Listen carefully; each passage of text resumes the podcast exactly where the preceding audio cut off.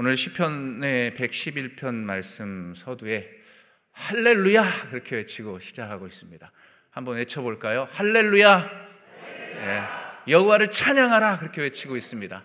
여호와를 찬양하라. 아, 그것까지는 따라 안 하셔도 되고요. 네, 할렐루야 그렇게 외칩니다. 여호와를 찬양하라 그렇게 외치며 시인은 고백하면서 하나님을 높여드리고 있습니다. 이 본문의 저자가 누구인지는 정확히 알 수 없습니다. 알 수 없고 또 시대적 상황도 정확히 알 수 없습니다. 하지만 오늘 본문을 쭉 보시면 시인은 철저하게 하나님 중심편에서 누구 중심편이요? 하나님 중심편에 서서 전심으로 하나님을 높이며 찬양하고자 했던 그 존재임을 알 수 있습니다. 어떻게 해요? 서두부터 다르지 않습니까? 할렐루야! 여호와를 찬양하라! 그렇게 선포하는 것을 봅니다. 또한 시인이 이렇게 고백하고 또 고백하면서 선포할 수 있었던 것은 그만큼 하나님의 위대하심, 본인이 하나님을 경험했던 그 놀라운 은혜가 실로 크기 때문에 그렇게 고백하면서 선포하고 있는 것이죠. 그렇게 1절 말씀 보시면 다음과 같이 선포하지 않습니까? 함께 마음을 담아서 읽습니다. 시작. 할렐루야. 내가 정직한 자들의 모임과 회중 가운데서 전심으로 여호와께 감사하리로다. 아멘. 우리는 평범하게 할렐루야 했지만 시인은 아주 웅장하게 할렐루야 막 그렇게 외쳤을 것 같습니다. 할렐루야. 내가 정직한 자들의 모임과 회중 가운데에서 전심으로 여호와께 감사하리로다. 그렇게 선포합니다. 본문의 시인은 정직한 자들의 모임과 회중 가운데서 전심으로 여호와께 분명히 감사한다라고 노래하고 있습니다. 그러면 여기에서 말하는 정직한 자라는 의미는 도대체 무엇일까요? 우리가 정직한 자 하면 보편적으로 떠오르는 의미가 있지 않습니까? 단어가 있습니다. 그는 바로 거짓이 없는 자라는 것 분명히 알고 있습니다. 하지만 여기에는 그것을 더 뛰어넘는 의미를 담고 있다는 것입니다. 그것에 우리가 주의 깊게 볼 필요가 있습니다. 어떤 의미가 있느냐면 이 정직한이라는 표현에는 영어 성경으로 보면은 upright라고 쓰여져 있습니다. upright. upright. 이 뜻이 뭐냐면 똑바로 서 있다라는 의미를 갖고 있습니다.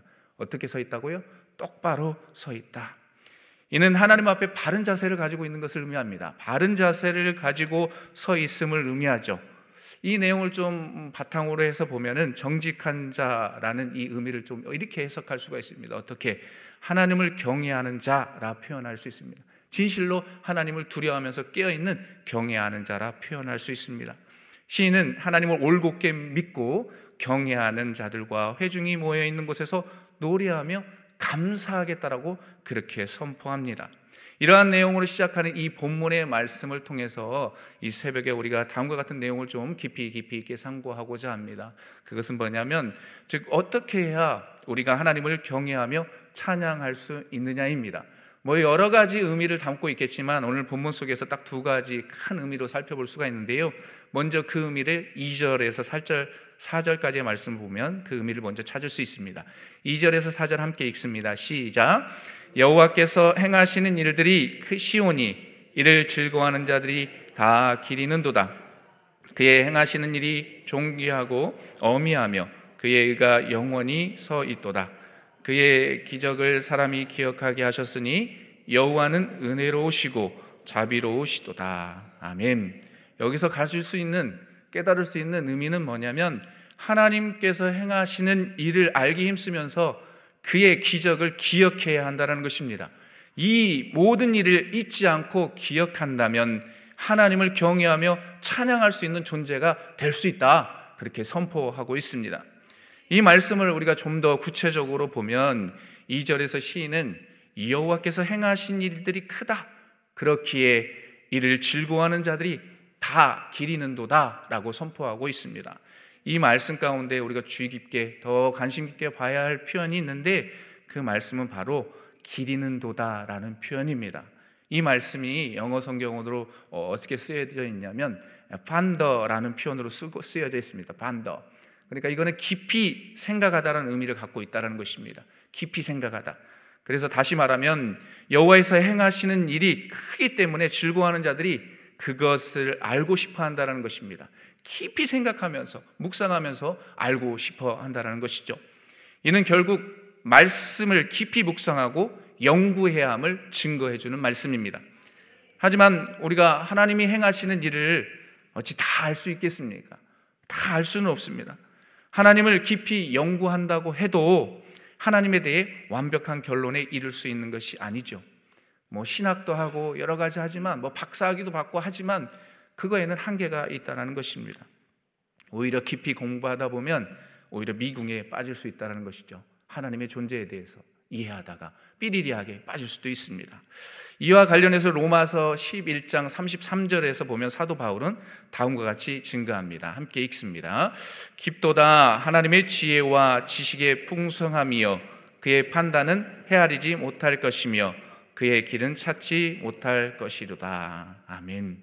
깊도다 하나님의 지혜와 지식의 풍성함이여 그 판단은 헤아리지 못할 것이며 그의 길은 찾지 못할 것이로다. 그렇게 선포합니다. 하나님이라는 존재를 알아가기가 너무 힘들고 어렵다는 것입니다. 그럼에도 불구하고 우리는 해야 할 것이 있죠. 하나님을 우리가 완벽하게 알 수 없다 할지라도 그분을 알아가기 위해 연구하고 기도하고 말씀을 보아야 하는 일에 게을리하지 말아야 한다는 것입니다. 왜냐하면 하나님께서 우리에게 주신 것이 있습니다. 뭘 주셨습니까? 지각과 지성들을 주셨습니다. 그것들을 통해서 깨달을 수 있는 수많은 진리를 수많은 도구를 통해서 계시해 주셨습니다. 그래서 성경 공부도 하는 것 아니겠습니까? 성경 공부 왜 합니까? 사람들이 왜 성경 공부하자고 소통하며 막 느꼈습니까? 알아가고 싶으니까요. 하나님에 대해서 더 좀 배워가고 싶으니까요. 말씀을 깊이 알고 싶으니까요. 그래서 성경 공부도 하는 거고 우리가 큐티는 또 왜 합니까? 큐티에 대해서 뭐 여러 가지 말들이 있지만 하나님의 말씀 묵상 훈련들을 왜 하는 것입니까? 하나님을 더 깊이 알아가기 위해서 아니겠습니까?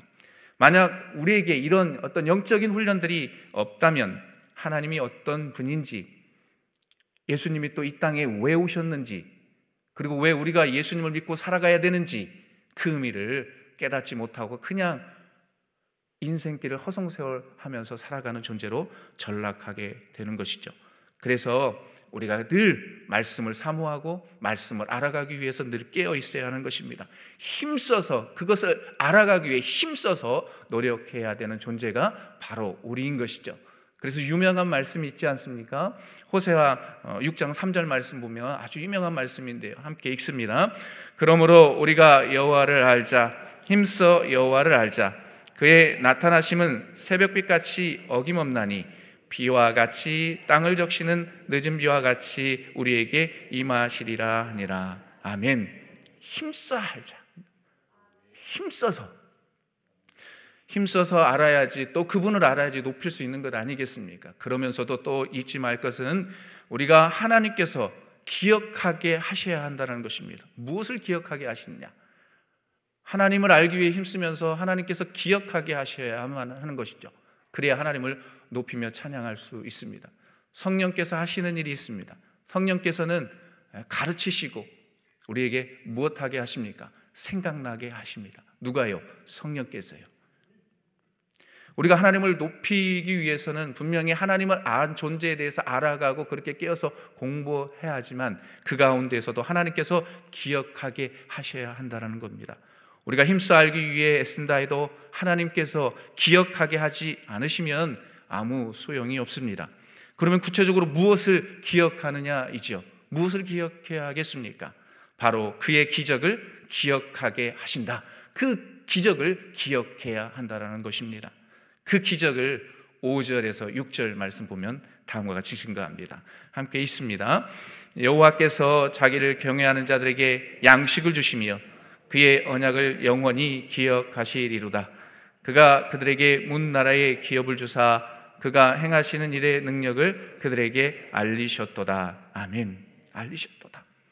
여호와께서 자기를 경외하는 자들에게 양식을 주셨다라는 이 말씀을 통해서 우리가 깨달을 수 있는 것은 바로 출애굽 광야 길을 걸었던 이스라엘 백성들 그 여정 가운데 필요를 채워 주셨던 그 하나님의 은혜 그 하나님의 은혜를 기억해야 한다라고 말씀합니다.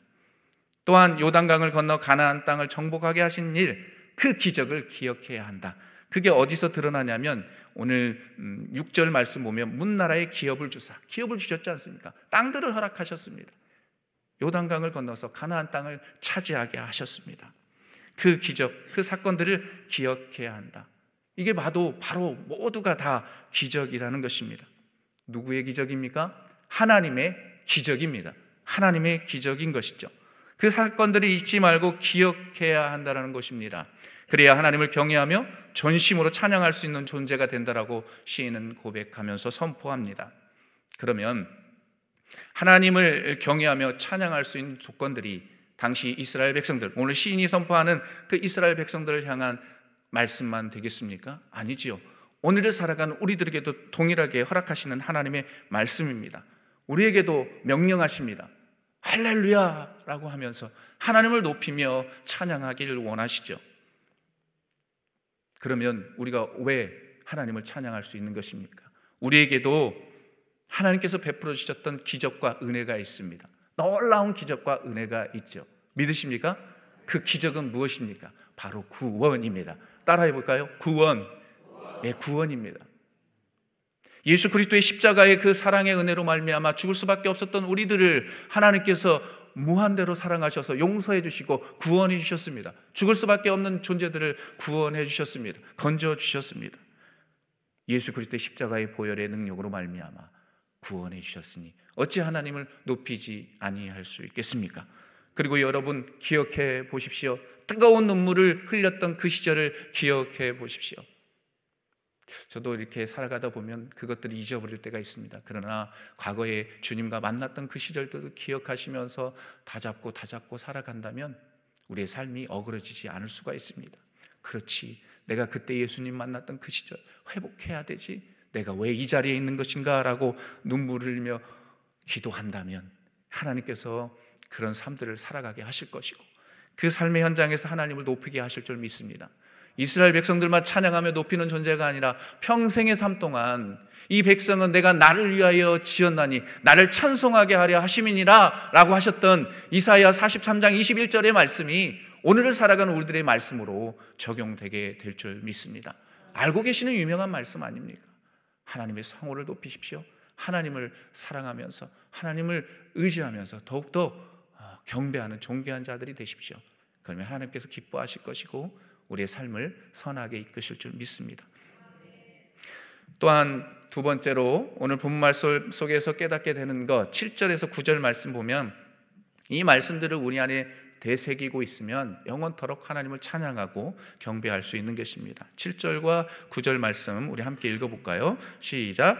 그의 손이 하는 일은 진실하고 음, 정의이며 그의 법도는 다 확실하니 영원 무궁하도록 정하신 바요 진실과 정의로 행하신 바로다. 여호와께서 그의 백성을 속량하시며 그의 언약을 영원히 세우셨으니 그의 이름이 거룩하고 지존하시도다. 아멘. 여기에서 우리가 주목해서 보아야 되는 것들이 있는데 바로 여기서 뭘 의미하냐면 무엇을 이야기하냐면 여호와 하나님의 성품에 대해서 언급하고 있다는 것입니다.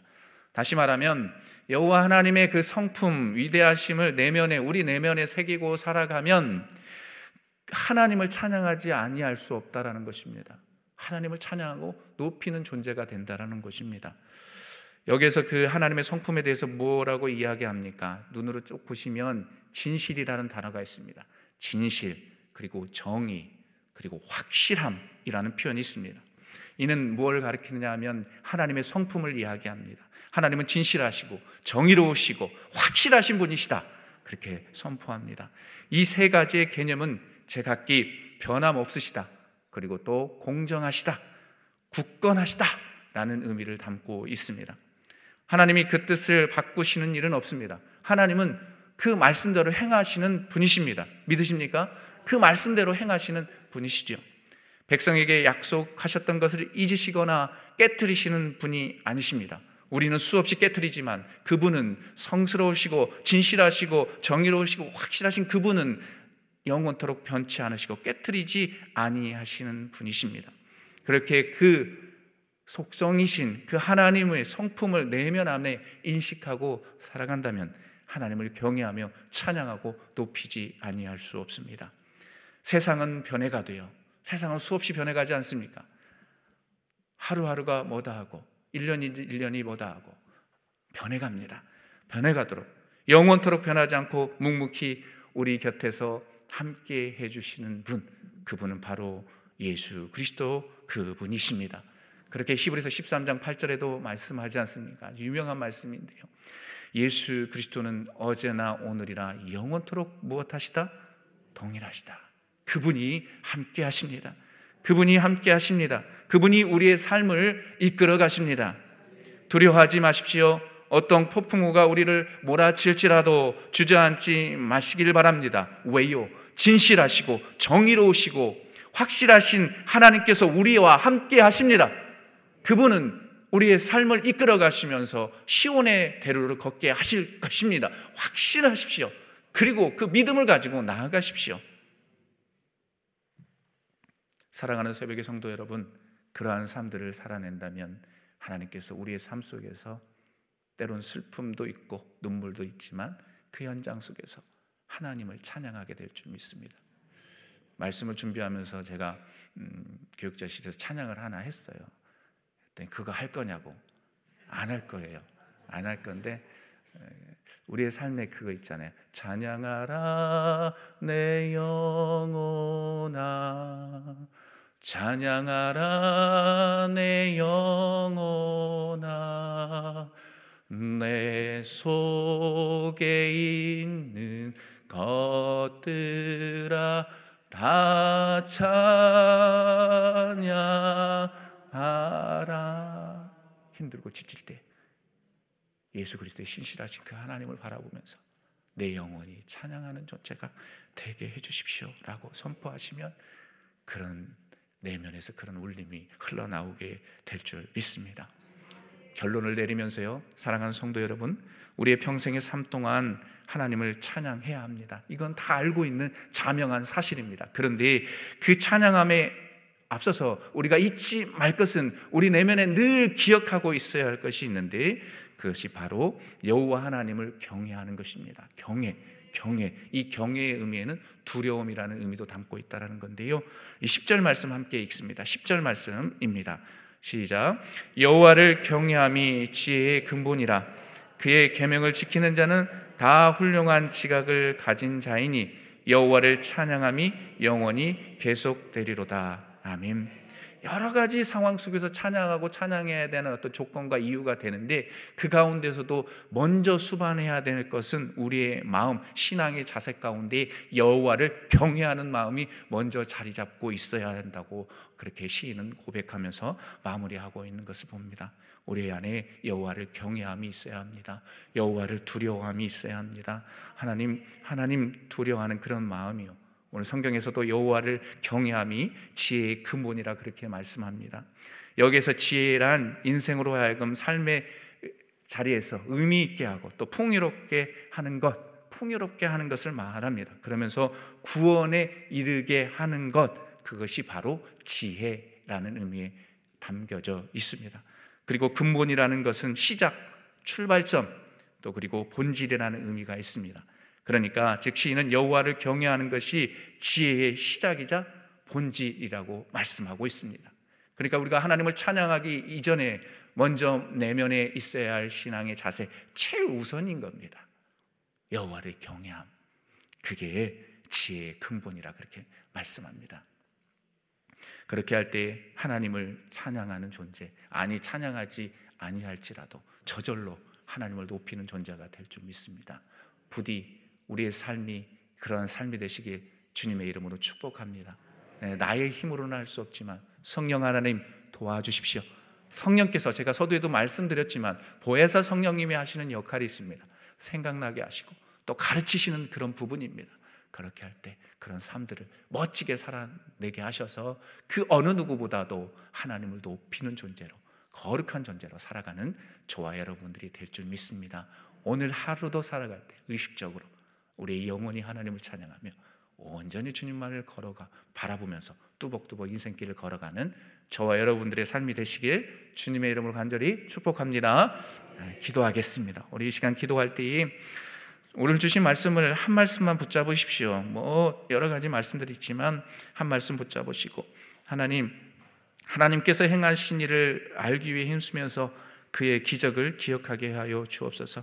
하나님의 성품이 나의 내면에 늘 새겨지게 하여 주옵소서. 그리고 우리가 그 무엇보다도 하나님을 경외하는 존재, 하나님을 경외하는 것이 지혜의 근본이라고 하셨으니 늘 경외하는 존재로 서 있게 해 주시라고 기도하시고 여러분 전 세계적으로 힘들고 어려운 상황 가운데 있습니다. 이스라엘과 팔레스타인 전쟁이나 뭐 우크라이나와 러시아의 전쟁이나 여러 가지 이 땅 가운데 이 대한민국에 있는 여러 가지 영적인 전쟁이나 여러 가지 전쟁들이 있습니다. 주여 하나님의 은혜 가운데 평화가 있게 하여 주옵소서. 보혈로 덮어 주옵소서. 이 시간 주여 한번 외치고 기도합니다. 주여 하나님 아버지, 하나님 아버지, 하나님의 은혜를 구하며 나아갑니다. 하나님 아버지 오늘 시편의 기자가 고백했던 것처럼 우리의 삶이 늘 찬양이 끊이지 않게 하여 주옵소서. 왜 우리가 찬양해야 하겠습니까? 하나님 아버지 하나님께서 행하신 일을 알기 위해 그 힘쓴다면 우리가 찬양하지 아니할 수 없습니다. 하나님께서 우리를 긍휼히 여겨 주셨기 때문에 하나님이 이렇게 살아가는 것 아닙니까? 그리고 하나님께서 우리에게 기적을 베풀어 주셨습니다. 그 기적의 은혜를 기억한다면 우리가 어찌 하나님을 높이며 찬양 하지 않을 수 있겠습니까? 하나님을 찬양하는 존재로 살아가게 하여 주옵소서. 하나님의 성품을 내면 안에 기억하게 하여 주옵소서. 그분은 진실하시고 정의로우시며 확실하신 분이십니다. 그분을 의지하며 나아가게 하여 주옵소서. 그럴 때 내 영혼이 내 내면 가운데 찬양이 흘러나오게 될 것이고 찬양은 하나님 아버지 곡조 붙은 기도라고 말씀하셨사오니 그 곡조 붙은 그 기도의 은혜로 말미암아 우리의 삶이 변화되게 하여 주옵소서. 하나님 아버지여 처처의 기근과 전쟁의 소리들이 들려옵니다. 하나님 아버지 도와주십시오. 그리스도의 평화가 오게 하여 주옵소서. 하나님 보혈의 능력으로 저 중동 땅을 평화롭게 하여 주시고 하나님 아버지 우크라이 땅, 우크라이나와 러시아의 모든 삶과 하나님은 그땅 가운데도 평화가 있게 하여 주옵소서. 저 하나님 전쟁과 기근으로 여러모로 힘들어하는 많은 백성들 가운데 하나님 그리스도의 평화가 보혈로 덮어 주시기를 원합니다. 이 땅에 하나님 어둠의 권세들을 물리쳐 주시고 악법들이 철폐되게 하시고 하나님이 원하시는 이 대한민국 땅이 될 수 있도록 성령이여 함께하여 주옵소서. 음란의 문화들이 사라지게 하시고 거룩한 하나님의 보혈로 덮여 주셔서 하나님을 높이며 하나님을 두려워하는 이 땅, 이 민족이 되게 하여 주옵소서. 오 하나님 그렇게 역사하여 주옵소서 존귀하신 내 주 하나님 아버지 은혜를 감사합니다 오늘 말씀을 통해 우리의 삶을 점검케 하시니 감사합니다 하나님 우리가 하나님을 찬양할 수밖에 없는 조건에는 여러 가지가 있습니다. 그러나 하나님께서 행하신 일을 알기 힘쓰면서 하나님께서 허락하신 그 기적들을 기억한다면 어찌 하나님을 찬양하지 않을 수 없겠습니까? 찬양하는 존재로 서 있을 수 있는 존재가 바로 우리인 것입니다. 우리의 삶 속에서 하나님 탄식과 원망의 소리보다 찬양의 소리가 더 높여지게 하여 주옵소서. 할렐루야 주님을 찬양합니다. 할렐루야 주님을 사랑합니다라고 고백할 수 있는 우리가 되게 하여 주옵소서. 오늘도 그런 은혜들을 기대하며 하나님 기도하고 나아갈 때에 하나님께서 채워 주시는 은혜가 있길 원하옵고 존귀하신 예수님의 이름으로 기도하옵나이다. 아멘. 주여 주여 주여 하나님 아버지 하나님 아버지 주여 주여 이 새벽에 부르짖으며 나아갑니다. 하나님 아버지 은혜를 베풀어 주옵소서. 어둠의 권세들이 이 땅에서 사라지게 하여 주옵소서. 오 하나님 아버지 이 땅에 회복의 은혜가 있게 하여 주옵소서. 복음으로 말씀으로 이 땅 가운데 회복이 있게 하여 주옵소서. 주님 하나님 우리의 가정